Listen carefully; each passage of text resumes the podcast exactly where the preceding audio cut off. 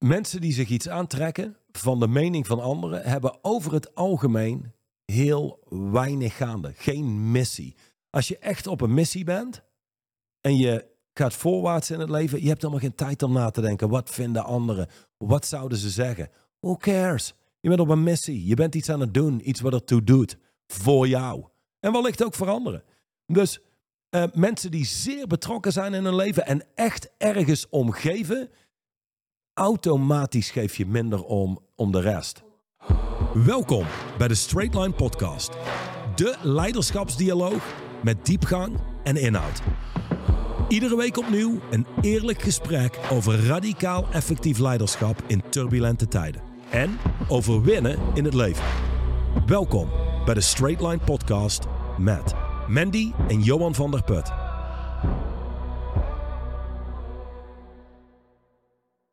Hoofdstuk 5. Willen versus creëren.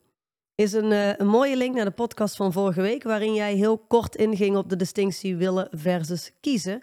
Wat in de basis natuurlijk niet heel veel afwijkt van willen versus creëren. Ik start met een klein stukje tekst uit, het, uh, uit de eerste pagina van het hoofdstuk. En dan kun jij daar jouw verdieping op geven. Waarom? Wil je weten waarom? Hm, ja. Ja? Waarom, Mandy? Waarom? Nou, uh, ik had dus vanmorgen iemand aan de telefoon die uh, bij ons thuis fantastisch werk verricht. En die zei tegen me, hey Mandy, nog even iets anders hè. Uh, ik heb dat boek van jullie, Straight Line Leadership, heb ik al twee keer gelezen. Nu, um, ik moet je wel eerlijk vertellen, ik, dus, ja, zeg maar, ik vind het een heel goed boek en ik, en ik wil eigenlijk alles pakken. Maar sommige dingen, ja, die, die begrijp ik gewoon niet helemaal of die plaats ik niet helemaal. Nu heb ik gehoord, zei hij, dat jullie iets nieuws hebben waarbij je verdieping geeft op het boek. Ik zei, dat klopt. Ik stuur je de link naar onze podcast. Tof om te horen dat je dat via, via, via al gehoord hebt. Um, en inderdaad, ieder hoofdstuk geeft een verdieping en geeft Johan zijn uh, briljante kijk op wat hier nou werkelijk staat. Dus, meneer Van der Put, ja. willen versus creëren. Met de identiteit van iemand die dingen heel graag wil, maar niet heeft, kun je onmogelijk krachtig in het leven staan. Iets dat niet prettig is voor jou en al helemaal niet voor je omgeving. Het is prima om wensen en dromen te hebben, zolang je er maar voor zorgt dat ze ook daadwerkelijk uitkomen. Constant iets willen zonder de stap te maken naar het creëren ervan is kinderachtig en alles behalve inspirerend. Amen. Ja, amen. En als ik daar iets op moet zeggen, waarvoor we hier in de podcast zitten, anders idee, dan uh, ja. weet ik niet waarom we dit doen. Als je kijkt naar hoe het start, kun je die eerste twee zinnen nog één keer oplezen? Zeker weten. Met de identiteit van iemand die dingen heel graag wil, Stop, maar niet heeft. dat was hem al. Ja, met de identiteit. Dus je kunt iemand zijn die dingen wil. Maar je kunt ook iemand zijn die dingen creëert.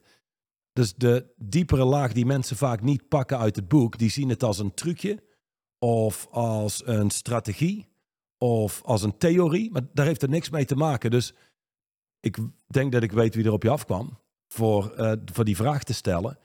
Um, die probeert waarschijnlijk te begrijpen wat er in het boek staat. Maar iedere distinctie is zo opgebouwd dat je intuïtief pakt wat daar staat. Dus we kennen allemaal wel wetenschappers met bakken vol met kennis, zijn zeer intelligent, maar krijgen in hun eigen leven weinig toegepast. Ik heb laatst eens opgezocht, wat verdient een professor? En ik geloof in Nederland, geloof ik, iets meer dan 6000 euro in de maand. Nou, als, bruto.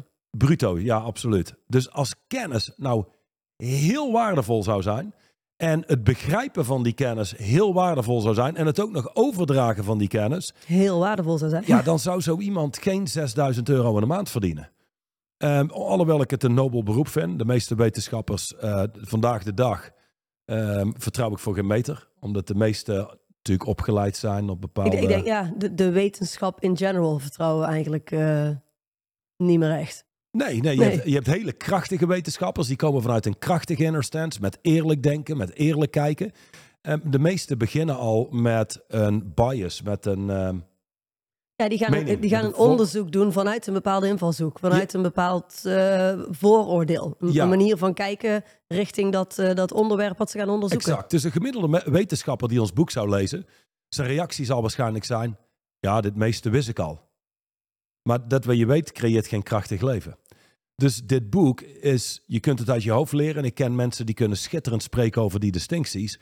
Maar als je het niet pakt en komt vanuit iemand die creëert, maar nog steeds iemand bent die wil, heb je een probleem. Zie het als dit. Hoeveel mensen weten wel niet dat ze beter drie keer per week zouden kunnen sporten?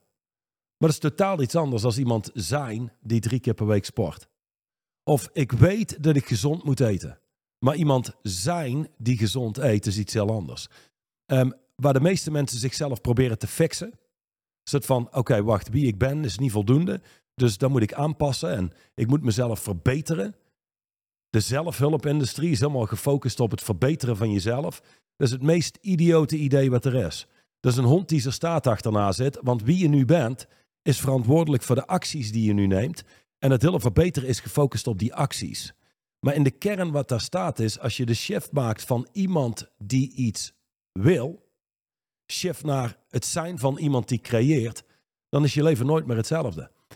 Veel mensen willen een hele hoop. Ik, ehm, ik ken mensen die willen al jaren voor zichzelf beginnen. Ik ken mensen die willen bepaalde mensen uit hun organisatie ontslaan. Ik ken mensen die willen een stap nemen om een bepaalde executive aan te nemen of een CEO. Wat je wilt, doet er niet toe. Je zou kunnen zeggen wat je wil en 3 euro, dan kun je een kop koffie kopen, maar dan houdt het op. Maar 3 euro en daadwerkelijk creëren, daarmee bouw je een heel imperium op. Dus als je hier naar kijkt, kijk eens naar hoe komt iemand over die iets wil. Hoe komt die over op je? Hoe spreekt zo iemand? Hoe loopt zo iemand? Versus iemand zijn die kiest en, en creëert. Ja, uh, helder. Hoe komt iemand over die dingen heel graag wil, maar daar dus inderdaad niet voor heeft gekozen en, en niet daadwerkelijk in actie is om dat voor elkaar te krijgen, is uh, zwak, soft, uh, vaak soms. zeurend, wanhopig, ja. needy, absoluut. En, en het heeft um, ook te maken, want die staat van zijn wordt versterkt door het volgende. Dus um, stel, jij zou willen dat ik altijd alles netjes opruim, dan ga je steeds meer zien van dat wat ik niet opruim. Absoluut. Dus dat wat je wil, maar niet creëert, zorgt ervoor dat daar de focus op komt te liggen. Dat wat je niet hebt. Dus voor degenen die luisteren en die kijken naar een partner en die zouden willen dat een partner anders is, wat je steeds meer en meer gaat zien, is dat wat je zou willen dat anders dat is. wat je veranderd wil hebben. Ja. Terwijl, uh, wel een leuk voorbeeld wat je daar geeft. Want Jon, je weet met hoeveel vrouwen ik door de jaren heen een soortgelijk gesprek heb gehad. Wat, wat gaat over de kleine dingen die in bijna ieder huwelijk hetzelfde zijn. Hè? We, laten, we, laten we lekker cliché blijven. Je hebt een man en een vrouw en die zijn met elkaar getrouwd. En de vrouw is Um, voor een groot deel verantwoordelijk voor hoe het in huis uh, en zeilt. Want heel eerlijk, dat doen vrouwen nou eenmaal van nature. Sorry voor alle vrouwen die dit horen en het er niet mee eens zijn. Maar dat is over het algemeen hoe het gaat. En die vrouwen hebben dan allerlei meningen. Ja, dan ben ik daar door het huis aan het lopen, stofzuigen, dweilen, de was in de machine aan doen. En wat doet hij? Die zit daar gewoon te hangen op de bank. Hij doet gewoon niks. Hij ziet niet eens iets, zeggen ze dan. Die, kon, die krijg je heel vaak. Ja, hij ziet het niet eens. Hij, ja, hij ziet het niet. Ja, precies. Dat krijg je dan heel vaak. En dat is heel interessant. Want als ik dan tegen die dames zeg, oké, okay, Overigens lijkt, lijkt nou alsof ik huisvrouwen coach. Dat is niet, dat is niet het geval. maar zulke gesprekken komen naar voren. Uh, en het grappige is, als ik dan aan die dames vraag, allemaal los van elkaar, stuk voor stuk. hey, heb je hem ooit gevraagd van, lieve schat, uh, als ik nou even stofzuig, kun jij er met het wel achteraan? Of uh, ik doe even de was in de machine, kun jij even het gras maaien? Of whatever je dan ook van hem wil. Je, je, neemt, je onderneemt daar actie op. Je creëert dat dat daadwerkelijk gaat gebeuren. Uh, heb je dat, doe je dat ooit? En het antwoord is bijna altijd nee. Het antwoord is bijna altijd nee. En weet je wat er dan achteraan komt? Ja, nee, ja. Hij, hij zou het gewoon moeten zien. Nou, dit is echt zo'n ultiem voorbeeld van waar je wil dat iets anders is. Je brein het volledig overneemt en frustratie ten top. Ja, en dan je energie zijpelt weg. Na verloop van tijd begin je je partner te zien als die eikel. Ja. Maar weet je, je partner kan fantastisch zijn. Maar als dat de context is waarin je partner ziet. waarom lach je, Mandy? Maar, maar dan zijpelt alle energie weg. Dit is leuk als we samen die podcast doen. oh, heerlijk. Ik maar het is uit het leven gegrepen. Exact. Je begon te vertellen en ik dacht... De, de, de, zeg maar de blik op je gezicht, dacht ik, als iemand nu kijkt, denkt ze, oeh, die hebben relatieproblemen. Maar die hebben we niet. En heel eerlijk, ik ga ook heel eerlijk zijn, ik doe zelf niet het stofzuigen en het dweilen in huis. Dus dat probleem hebben wij dan nee, weer niet. Ik. Ja, ex- exact. Ehm, maar anyway. Maar in ehm, de zakelijke context, want eh, dit is een, een, een, eh, een podcast voor ondernemers. Ehm, alles wat je wil, maar niet kiest om te gaan creëren, neemt je energie weg.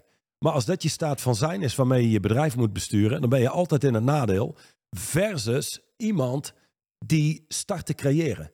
Die ziet wat hij wil en die shift. Want dit is, dit is, ik heb dingen die ik wil. Ja. En of ik drop het willen, exact. of ik kies ervoor om iets te creëren. Maar er zit niks tussenin.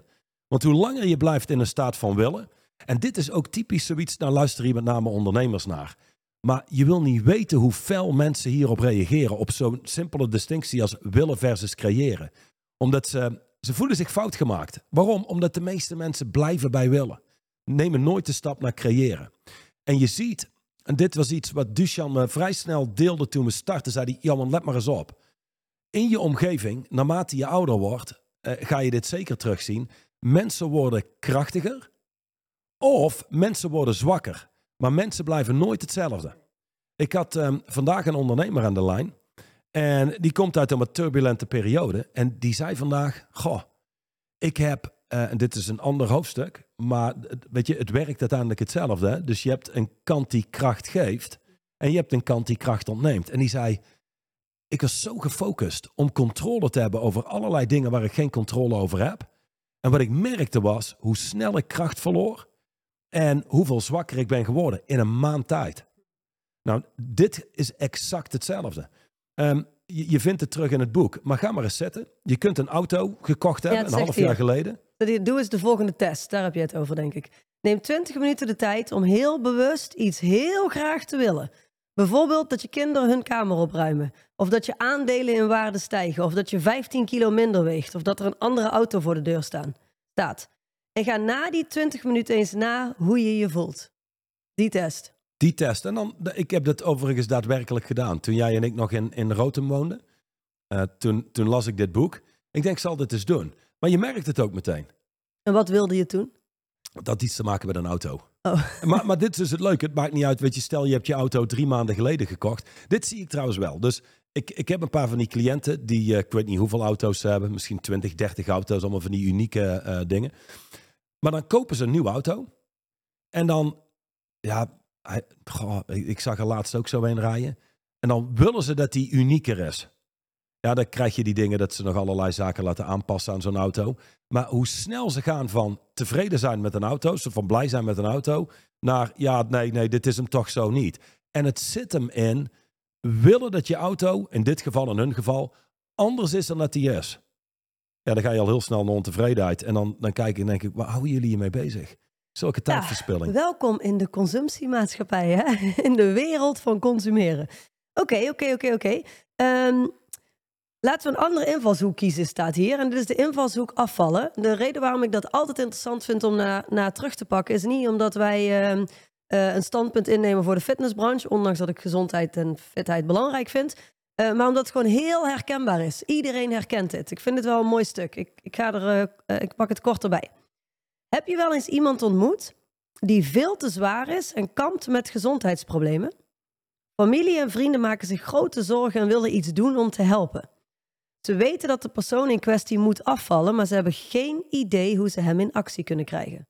Logisch, want het is de persoon met overgewicht die de acties moet ondernemen om het gewicht te verliezen.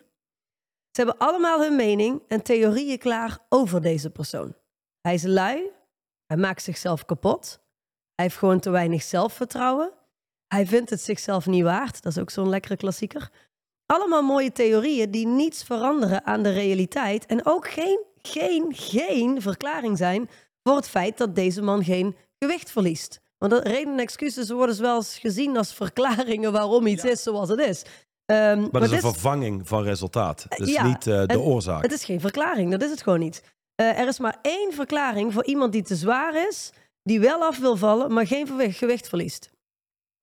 Te blijven zitten bij willen. Heel simpel, hij onderneemt niet de nodige acties. Dus hij zit inderdaad in willen, eh, maar shift niet van willen naar creëren en gaat in actie. Ja, dus uiteindelijk bij iedere business draait het in de kern om de bottom line. En ieder ondernemer die niet meeluistert en zegt... ja nee, maar bij ons gaat het niet om de bottom line, om de missie. Luister, Zonder krachtige bottomline, zonder winst is er geen missie. Dus dat is waar het om draait. Om resultaat te creëren zul je simpelweg acties moeten ondernemen en bepaalde acties niet moeten ondernemen. De acties die je onderneemt worden veroorzaakt door de inner stance waar je vandaan komt. Mhm. Dus dat is de structuur zou je kunnen zeggen. Wie je bent bepaalt wat je doet en wat je doet bepaalt wat je hebt. Maar de meeste mensen komen niet eens tot doen. Daar zit het grote punt. Het is de, de slogan van Nike. Vroeger een fantastisch bedrijf, steeds meer woke. Eh, ik heb er steeds minder mee. Maar los daarvan, het is een groot bedrijf, hebben een schitterende slogan, Just Do It. En de reden waarom denk ik zoveel mensen die slogan aantrekkelijk vinden is, hoeveel mensen ken jij die iets zien, iets willen en het vervolgens gewoon meteen doen? Well, I just did it. Maar al zouden ze accuraat zijn, zou het zijn, well, just try it. Dat zou een accurate slogan zijn. In ieder geval in de tijd waarin we leven. Ja, ja, zeker in Amerika. 70% heeft overgewicht. Dus dat hele ding met het ondernemen van actie, dat klinkt allemaal heel logisch. Maar ik zie dat mensen zeer weinig actie ondernemen als je kijkt naar good old-fashioned real action. Krachtige acties, kernacties. Ehm, en dat hele willen, dan moet je eens kijken. Jij als ondernemer loopt daarmee rond. Dan heb je een bedrijf. Misschien heb je 200 medewerkers, misschien heb je 2000 medewerkers. Maar hoeveel van die mensen lopen rond met al die dingen die ze willen, waar ze nooit voor kiezen?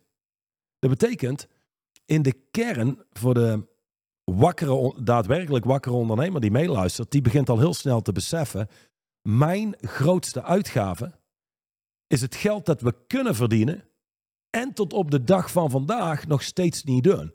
En dit is een van die distincties. Als je jezelf en anderen kunt helpen die shift te maken, dan krijg je zoveel voorwaartse kracht. Maar dit is het ding. Zodra je ergens voor kiest en je start, dan levert energie op. En die energie gebruik je weer voor de volgende noodzakelijk vereiste actie. Ja.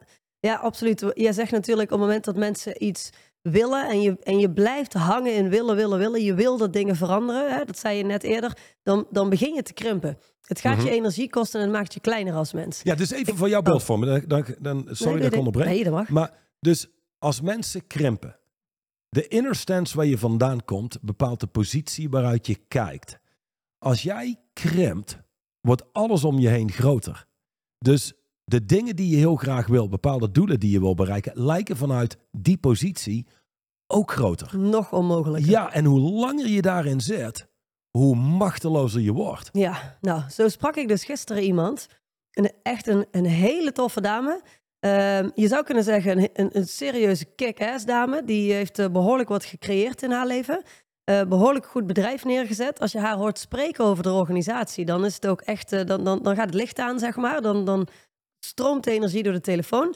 Ehm, maar zij heeft ehm, eh, in de afgelopen jaren wat, wat, wat vervelende dingen meegemaakt met een man. Eh, enige vorm van mishandeling was daar gaande, fysiek, zowel mentaal. Ehm, dus zij is door een, bepaalde periode heen gegaan. En, en zij zit nu op een punt, was met mij in gesprek en ze zei: Wendy, ik weet niet wat mijn punt B is.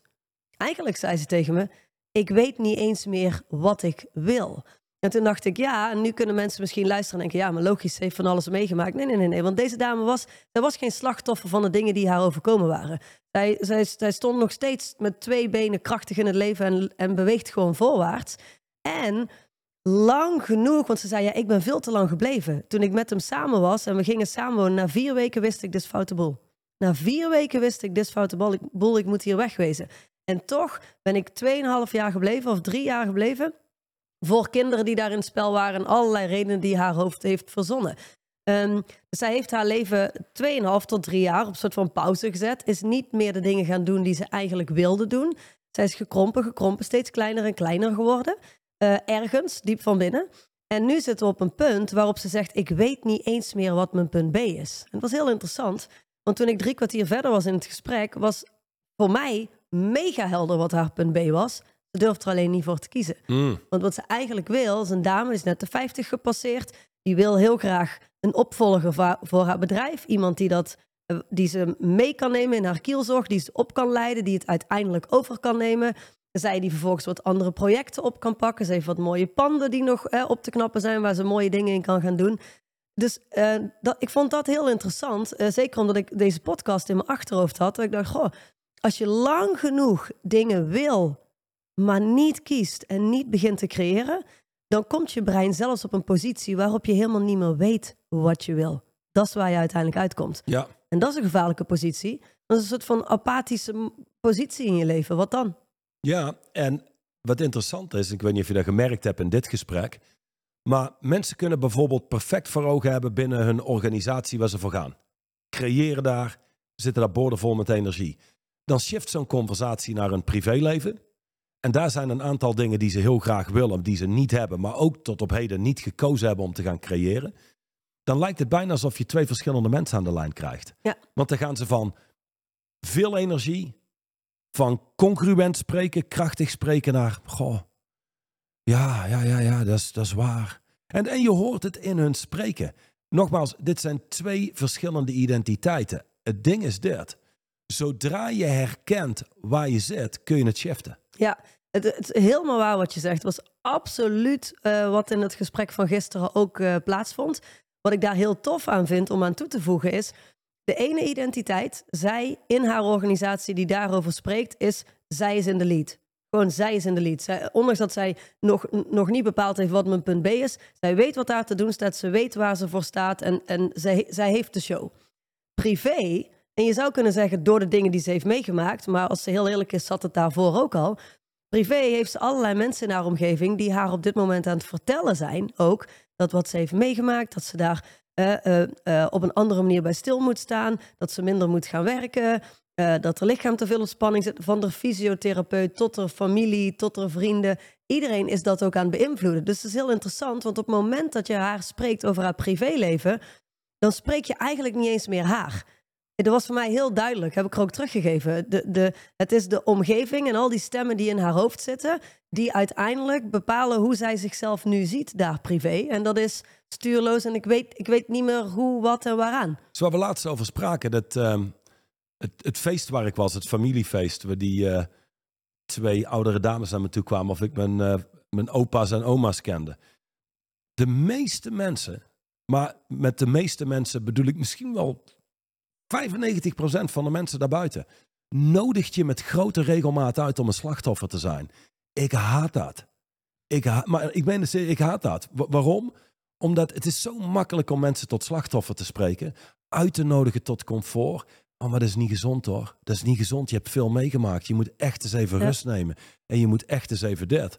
En mijn ervaring is, je wil dingen gewoon head-on aanpakken. Dat hoeft Exact. allemaal niet heel lang te duren. Nu, luister, eh, voor sommige mensen zal dat wel zo zijn. Maar de meeste mensen die ik ken, zijn prima in staat hier doorheen te bewegen. Maar dat was bij haar, dat, dat was bij haar ook heel duidelijk. Dat was bij haar echt heel duidelijk. En ergens twijfelt zij ondertussen aan zichzelf of ze het allemaal wel bij het rechte eind heeft. En vervolgens, en dat is wat ik zeg, want, want dit lijkt nu een, een extreem voorbeeld, maar dit is wat ik zie. Als mensen heel lang dingen willen, maar in hun leven gewoon blijven doen wat ze aan het doen zijn en dus nooit krijgen wat ze willen, nooit creëren wat ze willen, uiteindelijk word je kleiner en kleiner en kleiner. Je omgeving wordt ook groter en groter en groter. Hè? Die, die, die hebben meer en meer invloed op je. En op een gegeven moment kom je op een plek waarop je je afvraagt: wie ben ik eigenlijk en wat wil ik eigenlijk uit het leven? Nou, stel je luistert en je denkt: wow, inderdaad, dat is wel eigenlijk een positie waar ik op welk gebied in mijn leven dan ook uitgekomen ben. Ook daarop is één heel simpel antwoord. Shift naar iemand die, oh, dat zou dit zijn. Kies gewoon. Die is shift naar iemand die creëert een purpose. Nou, top. Ja. absoluut. Goed, ja, maar ik goed bedoel, omschreven. want zolang het blijft bij, ja, ik wil een purpose, maar ik heb, nee, ik ben dan iemand die een purpose creëert. En als je er na vier maanden achter komt, ik weet het niet, dit is het niet. Schitterend. Maar dan weet je wat je niet wil. eh, en dan maak je een correctie en dan pak je door. Maar dat hele willen houdt je volledig op de tribune. En daar sta je dan, kijken naar het speelveld, wat er mogelijk is, wat je zou kunnen doen. Ondanks dat het misschien leuk is op de tribune, wou ik zeggen, maar het is niet zozeer leuk op de tribune. Het is comfortabeler. Het kan entertaining zijn. De mensen op de tribune spreken ook veel over andere mensen en dat soort zaken. Maar er gaat niks boven het speelveld. Alleen, dit is het ding. Stel je voor, ondernemen heeft veel meer te maken met rugby dan met schaken.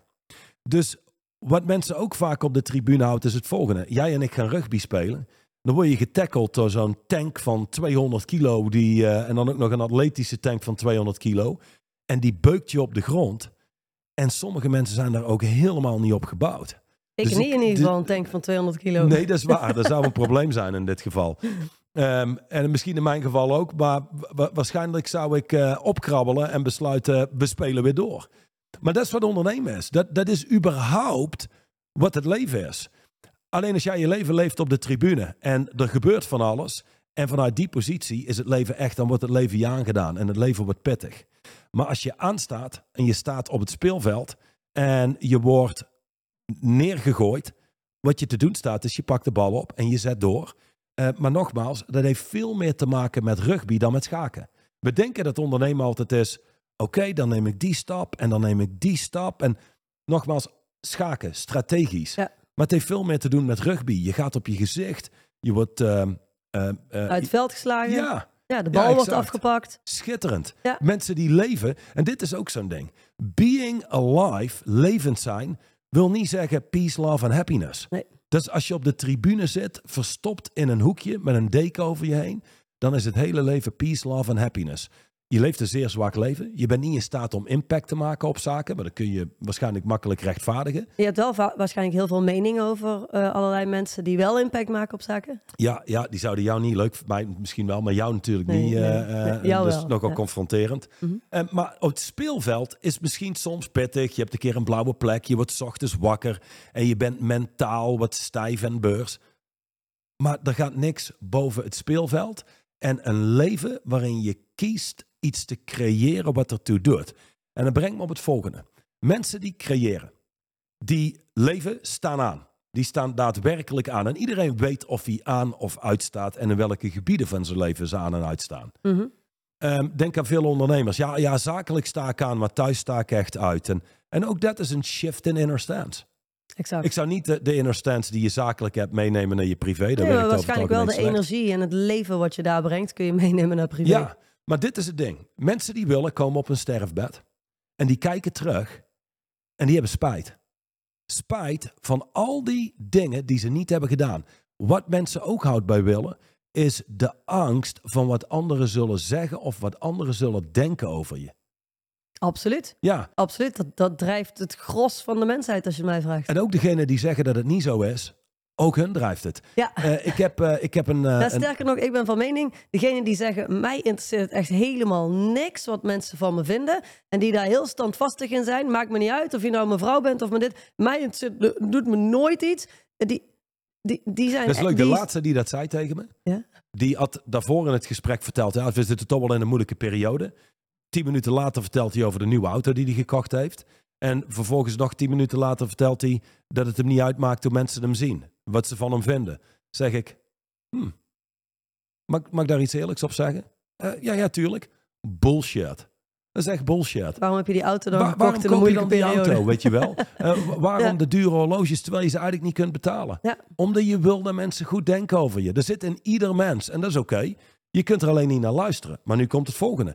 Als je op je sterfbed ligt en je hebt gekozen een leven te creëren wat ertoe doet, Ben dan, je ook niet bang voor de dood? dan, dan over het algemeen niet.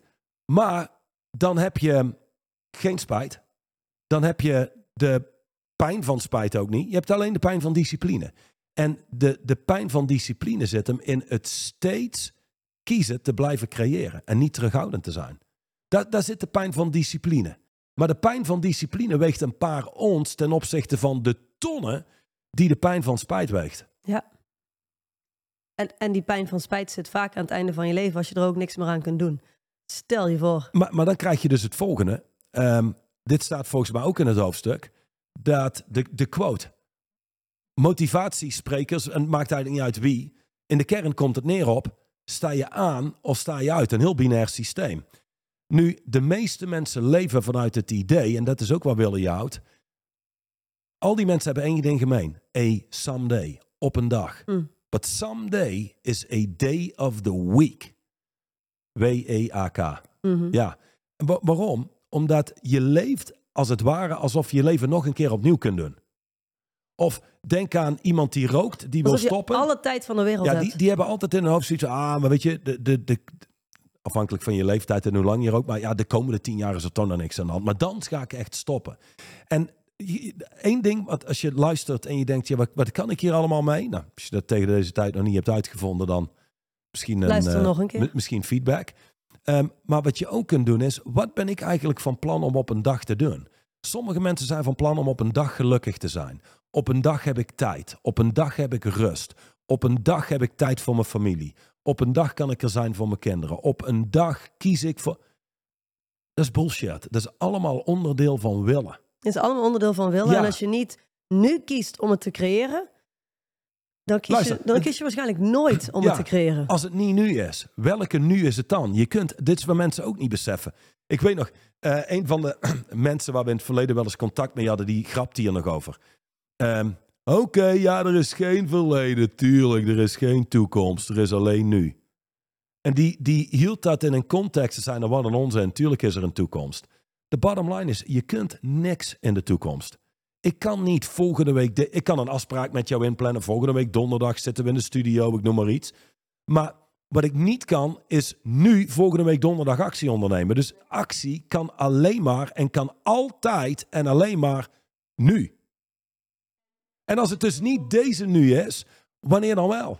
Ja, nooit. En je toekomst, en dat is ook een belangrijke, denk ik. En dat beseffen mensen altijd eh, op het moment dat ze op een of andere begrafenis of zo zijn geweest. Eh, je toekomst is niet verzekerd. Het is niet verzekerd. Het is niet eens verzekerd dat jij en ik hier volgende week weer zitten. Ik ga er wel vanuit, dat is een grote waarschijnlijkheid. Maar dat is ook niet eens verzekerd. Nu, ik wil de distinctie een klein beetje omdraaien. Eh, vanwege een gesprek wat ik met een, eh, een man heb gehad. En die man, die... ehm, Hoezo spreek jij trouwens met andere mannen? ja, dat gebeurt wel eens in ons bedrijf. Eh, dat was over de telefoon. die, die man, ehm, die, is op, die is eigenlijk op weg naar pensioen. Dus die, is, die moet nog anderhalf of twee jaar. En dan draagt hij zijn deel van de organisatie. Hij heeft een deel van de organisatie, bouw, bouwonderneming. Dat draagt hij dan over aan een jongere versie. Niet zijn zoon volgens mij, maar een jongere versie. Ehm, daar is hij al jarenlang naar aan toe aan het werken. Maar echt al jarenlang. En nu, door waarschijnlijk alle ontwikkelingen die er gaande zijn eh, op dit moment in de bouwwereld, in de wereld überhaupt. Ehm, maar is sinds kort besloten dat hij nog, volgens mij drie jaar, maar ik weet het niet zeker, eh, drie of vijf jaar langer op de stoel blijft zitten. En dan kom je op, ja, je zou kunnen zeggen het willen, hij wilde pensioen. maar je zou kunnen zeggen het niet willen. Want hè, er is nu in, in één keer een distinctie, als je het mij vraagt, niet willen versus toch gaan creëren. Eh, hij zit daar op een stoel, heeft zijn hele leven, zijn, zijn vrouw, zijn kinderen, zijn omgeving, alles is ingericht op, hey, nog anderhalf jaar en dan hebben we het pensioenfeestje van pap en dan verkoopt hij zijn aandelen en dan zijn we er. En nu in één keer moet Ja. pap nog drie tot vijf jaar verder. Ik zou zeggen, ja, dat, dat is een, eh, een heel goed voorbeeld. Eh, ik ben blij dat je deze man gesproken hebt. Dat is een goed voorbeeld. Eh, maar denk, denk ook zo. Dus oké, we wilden met pensioen. Nou is dat weg. Ja, dan kun je maar beter kiezen voor het leven wat je hebt. En dat is wat de meeste mensen niet doen. Happiness is een functie van kiezen wat je hebt. En niet dat als jij gewoon de lat naar beneden bijstelt en je wil eigenlijk niks in het leven, dan ben je al heel snel gelukkig. Ja, dat is ook een optie. Ja. Ik vind het wel een vrij dat is, zwakke dat is variant. eh, zeg maar een, een dode versie van tevredenheid. Ja, ja, exact. Nee, ik, ik hou ervan om gewoon te kiezen wat je hebt. En ondanks dat dat misschien niet is wat je nu wil, je kunt er nog steeds voor kiezen. Ondanks dat je geen andere optie hebt, kun je nog steeds kiezen. Ja, het is ehm, zoals ehm, ehm, Nelson Mandela misschien ooit heeft gezegd, misschien ook niet, misschien verzin ik dit. Maar als jij daar vastzit en, je, en dan zou je kunnen zeggen, ja, ik kan geen kant op. Weet je, ik heb geen keus, ik kan niet weg. Maar je hebt altijd een keus. Je kunt kiezen om daar te zitten en er niet te willen zijn. Of je kunt ervoor kiezen om daar te zijn. En die laatste zet je terug in al je kracht. Exact. Ehm, dan, dan ga je kijken naar het zakelijke leven. Gewoon kiezen wat je hebt. Maakt het vele malen makkelijker om ermee te dealen. Ja, en eh, sterker nog, ik ben er helemaal van overtuigd dat op het moment dat die man in staat is om dat te doen en daadwerkelijk, daadwerkelijk kiest, het hele verhaal van ik zou eigenlijk over anderhalf jaar, dit, dit, gewoon daadwerkelijk kiest, dan zou het zomaar kunnen dat hij straks op het einde van zijn leven terugkijkt en denkt, dat waren de vijf belangrijkste jaren van mijn leven. Daar heb ik zo'n godsgruwelijk grote impact gemaakt op de organisatie, op de mensenlevens, op, op, op, op de industrie waar ik in zit. En dat is natuurlijk, ehm, ja, heel eerlijk. Als je dan toch nog minimaal vijf jaar moet, of drie, ik weet het niet meer, dan, dan ga ook voluit. Ja. ja, absoluut. Want als je ervoor kiest, kun je dan ook mee gaan creëren. Exact. En dan, dan kun je dus creëren. Dit worden de meest effectieve, winstgevende jaren. Het is een cadeau. Deze jaren zijn een cadeau. Ja. Wat ik niet had Ja, verwacht hebben. exact. Eén ding wat nog in het boek staat, wat we niet hebben aangesproken, waar een heel, heel hoofdstuk over is eh, nog, is mensen die dingen willen, die, die verzanden altijd in beschrijvende taal. Ja. Dus ehm, even om beschrijvende taal uiteen te zetten. Ik kan bijvoorbeeld beschrijven hoe het weer is. En goh, het is hier 18 graden, de zon schijnt, strakke hemel, maar het verandert niks in je dag. Het is verandert niks aan de zon. Nee, nee. Het verandert ook niks aan het weer. Dan heb je zoiets als verklarende taal.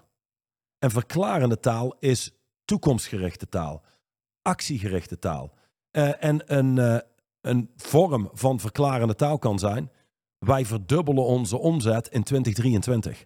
Wij kiezen ervoor om 20% winst te gaan genereren volgend jaar. Ik kies ervoor om 10 kilo af te vallen. Het is wel leuk wat je daar zegt. Want heel vaak als je ondernemers vraagt naar hun missie of hun endgame of hè, ze het doel, het grotere doel waar ze naar op weg zijn. Hoe vaak begint dat wel niet met wij willen komend jaar onze omzet verdubbelen. Wij willen een impact maken op de industrie. Ja. Wij willen de eerste zijn die puntje, En voor puntje, degenen puntje. die denken, ja, ja oké, maar dat is gewoon het woordje willen. Nee, Nee, nee, nee, nee, dat is nee, een hele fucking positie waar je vandaan komt. Exact. Dat is een hele realiteit die je voor jezelf creëert. Ja.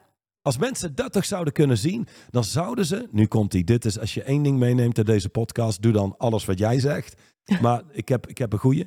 Stop nou eens dingen te zeggen die je zwak maken. En doe niet net alsof het geen effect heeft. Want dat is inderdaad wat je zegt. Ja, dat ene woordje, zo bedoelde ik het niet. Nee, nee, nee, nee, nee, nee. nee. Zo bedoelde je het precies. Ja, mijn Anders ervaring is je dat die mensen woorden niet wat gekozen. Ja. Exact, Ja. exact. En dat is belangrijk om je te realiseren. Als mensen toch eens zouden beseffen hoe scheppend taal is. En hoe de basis van je hele leven voortkomt vanuit de dingen die je verklaart en spreekt en zegt. Dan zouden mensen een heel stuk zorgvuldiger omgaan met de woorden die ze kiezen. Voor degenen die luisteren, wie je bent, als je degene die je nu bent die luistert, heb je tot werkelijkheid gesproken.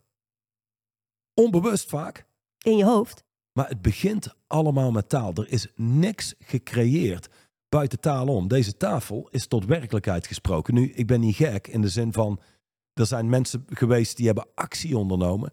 Maar het begon ergens met iemand die zei, weet je wat, ik denk dat wij geld kunnen verdienen met tafels. Of ik denk dat we die tafels veel mooier kunnen maken. Hoe zou dat eruit zien? En ze beginnen te spreken. En vanuit dat spreken komen er acties voort. En vanuit die actie staat hier na verloop van tijd een tafel in de studio. Ja, En zo is die hele studio hier waar we zitten tot werkelijkheid gesproken. ja. En het hele, de hele wereld. En het hele het leven op zich. En ook jouw leven.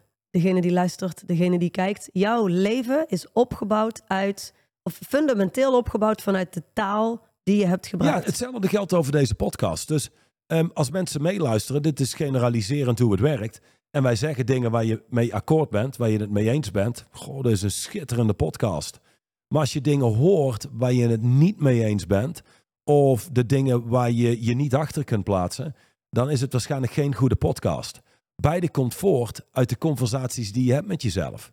En vaak is het zo dat dat wat het meest confronterend is, of waar je misschien helemaal niet achter staat, wil niet zeggen dat het niet extreem waardevol kan zijn. Dus na verloop van tijd, als je deze distincties pakt en, en taal pakt, en mensen zeggen, goh, verschrikkelijk goed of heel slecht. Het zegt in de meeste gevallen niks over jou of over je product of dienst. Als, als heel, heel veel mensen het roepen, is het goed om naar te kijken. algemeen iets, ja. Absoluut, ja. Ja. Ehm, maar ook dat komt voort uit zo'nzelfde interne werelddialoog. En dat is niks anders dan taal. Ja, ja, ja. ja. Zo'n interne werelddialoog is ook hetgene wat je houdt in willen. Want je wil bepaalde dingen, maar eh, het gesprek in je hoofd heeft allerlei redenen en excuses waarom het nu nog niet kan. Waarom het nu nog geen realiteit is. Waarom er nu nog geen actie op ondernomen kan worden. Of whatever het dan ook is. Ehm, als laatste, ik denk dat dit een, eh, een hele goede is om mee af te sluiten. Op de ene laatste pagina van dit hoofdstuk staat één zin met zo'n eh, klein verticaal streepje ervoor. En ik vind dat eh, meest, nee niet meest, maar ik vind een fantastische zin. En ik weet zeker dat jij daar ook, eh, ehm, dat je het kan appreciëren. Straight line mensen zijn zo betrokken dat ze zich standaard nergens iets van aantrekken. Mensen die zich iets aantrekken van de mening van anderen hebben over het algemeen heel weinig gaande. Geen missie. Als je echt op een missie bent en je gaat voorwaarts in het leven, je hebt helemaal geen tijd om na te denken. Wat vinden anderen? Wat zouden ze zeggen? Who cares? Je bent op een missie. Je bent iets aan het doen. Iets wat ertoe doet. Voor jou. En wellicht ook voor anderen. Dus uh, mensen die zeer betrokken zijn in hun leven en echt ergens omgeven, automatisch geef je minder om, om de rest. Om al het andere, ja. Um, een van de beste complimenten, als je het mij vraagt, die, die je als, uh, als zakelijk leider kunt krijgen, is als iemand tegen je zegt: Goh, doe een beetje relax. Je bent bijna obsessief. Ja, exact. Obsessief Mensen is een op term. een missie, die komen obsessief over. Dat is waar. Die komen obsessief over op mensen die nergens voor staan in het leven. Ja. Precies dat. Obsessief is een woord waar mensen gebruiken die over het algemeen lui zijn en weinig gaande hebben. Ja. Uh, sterker nog, um, ik ben absoluut obsessief. Obsessief met deze materie bezig. Uh, met business, met distincties. Van letterlijk s'morgens vroeg tot s'nachts. Dat is de enige manier om iets goed te doen. Al, heel eerlijk, ik wil niet eens iets zakelijk, uh, maar persoonlijk ook binnen, te maken hebben met al die redelijke mensen. Och, neem toch eens wat vrije tijd. Doe toch eens dit, doe toch eens dat. Luister, als jij niet op een missie bent en niks belangrijks hebt in je leven, dat is oké. Okay. Maar ik val jou ook niet lastig met, hey, je bent soft. Je hebt weinig gaande in je leven. Kom eens in actie. Waarom werk je geen 80 uur? Ja. Heb je geen missie? Ik bedoel, dat, het is aan mensen wat ze doen. Maar het is altijd de zwakke mensen proberen krachtige mensen op een missie te infecteren met, doe toch eens rustig. Dit is echt niet gezond voor je. Da, da, da. Weet je, fijn, fijn. Maar je kunt daar niet naar luisteren. Het is zo'n redelijke conversatie die alleen maar leidt tot vertraging. Tot vertraging, tot en, en tot, tot kleiner worden, tot verzwakking zou ik bijna willen zeggen. En het, denk ook aan dit. Balans, balans, balans, balans. Dat is wat je zo vaak hoort. Ja, het moet wel leuk blijven, wel balans. Weet je, ik ben het ermee eens dat dat wat je doet, moet je, ik wou zeggen, moet je energie geven. Dat is iets wat je zelf meeneemt naar dat wat je doet. Als je geen verhalen vertelt over de dingen die je moet doen, dan over het algemeen is het ook prima om te doen. Hey, heel simpel. Als je zo betrokken bij bent dat je nergens meer iets van aantrekt, dan kan ik je verzekeren dat datgene waar je zo betrokken bij bent, je energie geeft. Ja. Ja, je creëert, je bent aan het winnen, er komt resultaat, het leven gaat voorwaarts. Dat Precies. geeft energie, je en leeft. Alles waar je echt om geeft, loopt te fucken met je balans. Ja. Dat is heel simpel. Ja. Eens. Dus ik, als iemand vraagt, heb jij een gebalanceerd leven? Ik heb alles behalve een gebalanceerd leven. Maar de commitments die ik heb, jij, Lotus, het bedrijf, wat tijd voor vrienden, dat is er allemaal. Maar als jij mij vraagt, heb ik een gebalanceerd, het heeft helemaal niks met balans te maken. Ik doe wat noodzakelijk is Exact. voor ons om te krijgen waar we niet, niet wat we willen, maar waar we voor gekozen hebben. Ja, om te, om is een leven met kracht. Een Ja. leven met snelheid. Niet een of ander halfbakken leven waarbij het is... Oh, nu gaat het alarm van mijn telefoon. Ik moet nu op bed liggen, anders heb ik mijn acht uur slaap niet. Ik kreeg laatst een opmerking van iemand. Ja, je, je ziet er op beeld minder fit uit. Je hebt wat wallen. Vind je het gek dat ik wallen heb? ik heb waarschijnlijk drie, vier uur geslapen. Ik had werk te doen. Who cares? Weet je wel? I don't care. Uh, ik vind mijn gezondheid belangrijk. Maar dat ik iedere nacht netjes acht uur slaap heb. My god. Hoe leeg moet je leven zijn? Wil dat het belangrijkste in je leven zijn? Het comfort. Ja. Maar weet je, ik snap dat heel veel mensen nu luisteren en denken... Oké, Oh, dit, oh, dit, klinkt oh, niet, dit klinkt niet gezond. Nee. Uh, maar ik denk dat ik meer energie en focus en power heb dan goh, de, de meeste mensen die je ken. Dat weet ik wel zeker. dat weet ik wel zeker. Oké, oké, oké, oké. Is er nog iets, meneer Van der Put, wat je toe wil voegen aan het hoofdstuk willen versus creëren? Want ik had er nog één stukje gearseerd, maar daar heb je al, uh, heb je al. Ik denk dat ik de komende vier dagen non-stop door kan spreken over deze distinctie zonder mezelf te herhalen. Maar voor nu, ik zou zeggen, ik denk dat dit uh, voor degenen die geluisterd hebben best wel wat kan opleveren. Ik Ja, kijk stel vooral uit jezelf naar de, de vraag. volgende, volgende Ja. podcast. En stel jezelf de vraag, als je vandaag geluisterd hebt of gekeken hebt, stel jezelf eens de vraag, hey, ehm, wat, wat is eigenlijk iets wat ik al heel lang wil? En stel jezelf dan de vraag, ben ik bereid om te doen wat nodig is om het te krijgen? Zoals jouw mooie voorbeeld in een van de afgelopen Of podcasts. de vorige keer met het, uh, de, Met de, de- vrijdagavondcall met het toastje met Brie met en het toastje wijntje. met Brie en het wijntje, inderdaad. en ik vond het een Fantastisch krachtig verhaal. statement.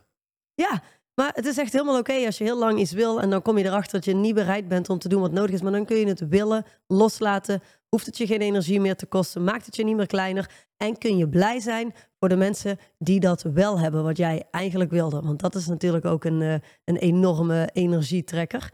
Um, volgende week staat in de podcast het volgende hoofdstuk centraal, hoofdstuk 6.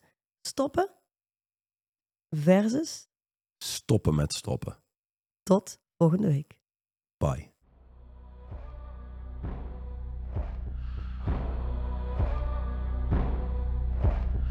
De overige podcast beluisteren of deze nog eens terugluisteren? Ga naar het YouTube of Spotify account van Straight Line Leadership.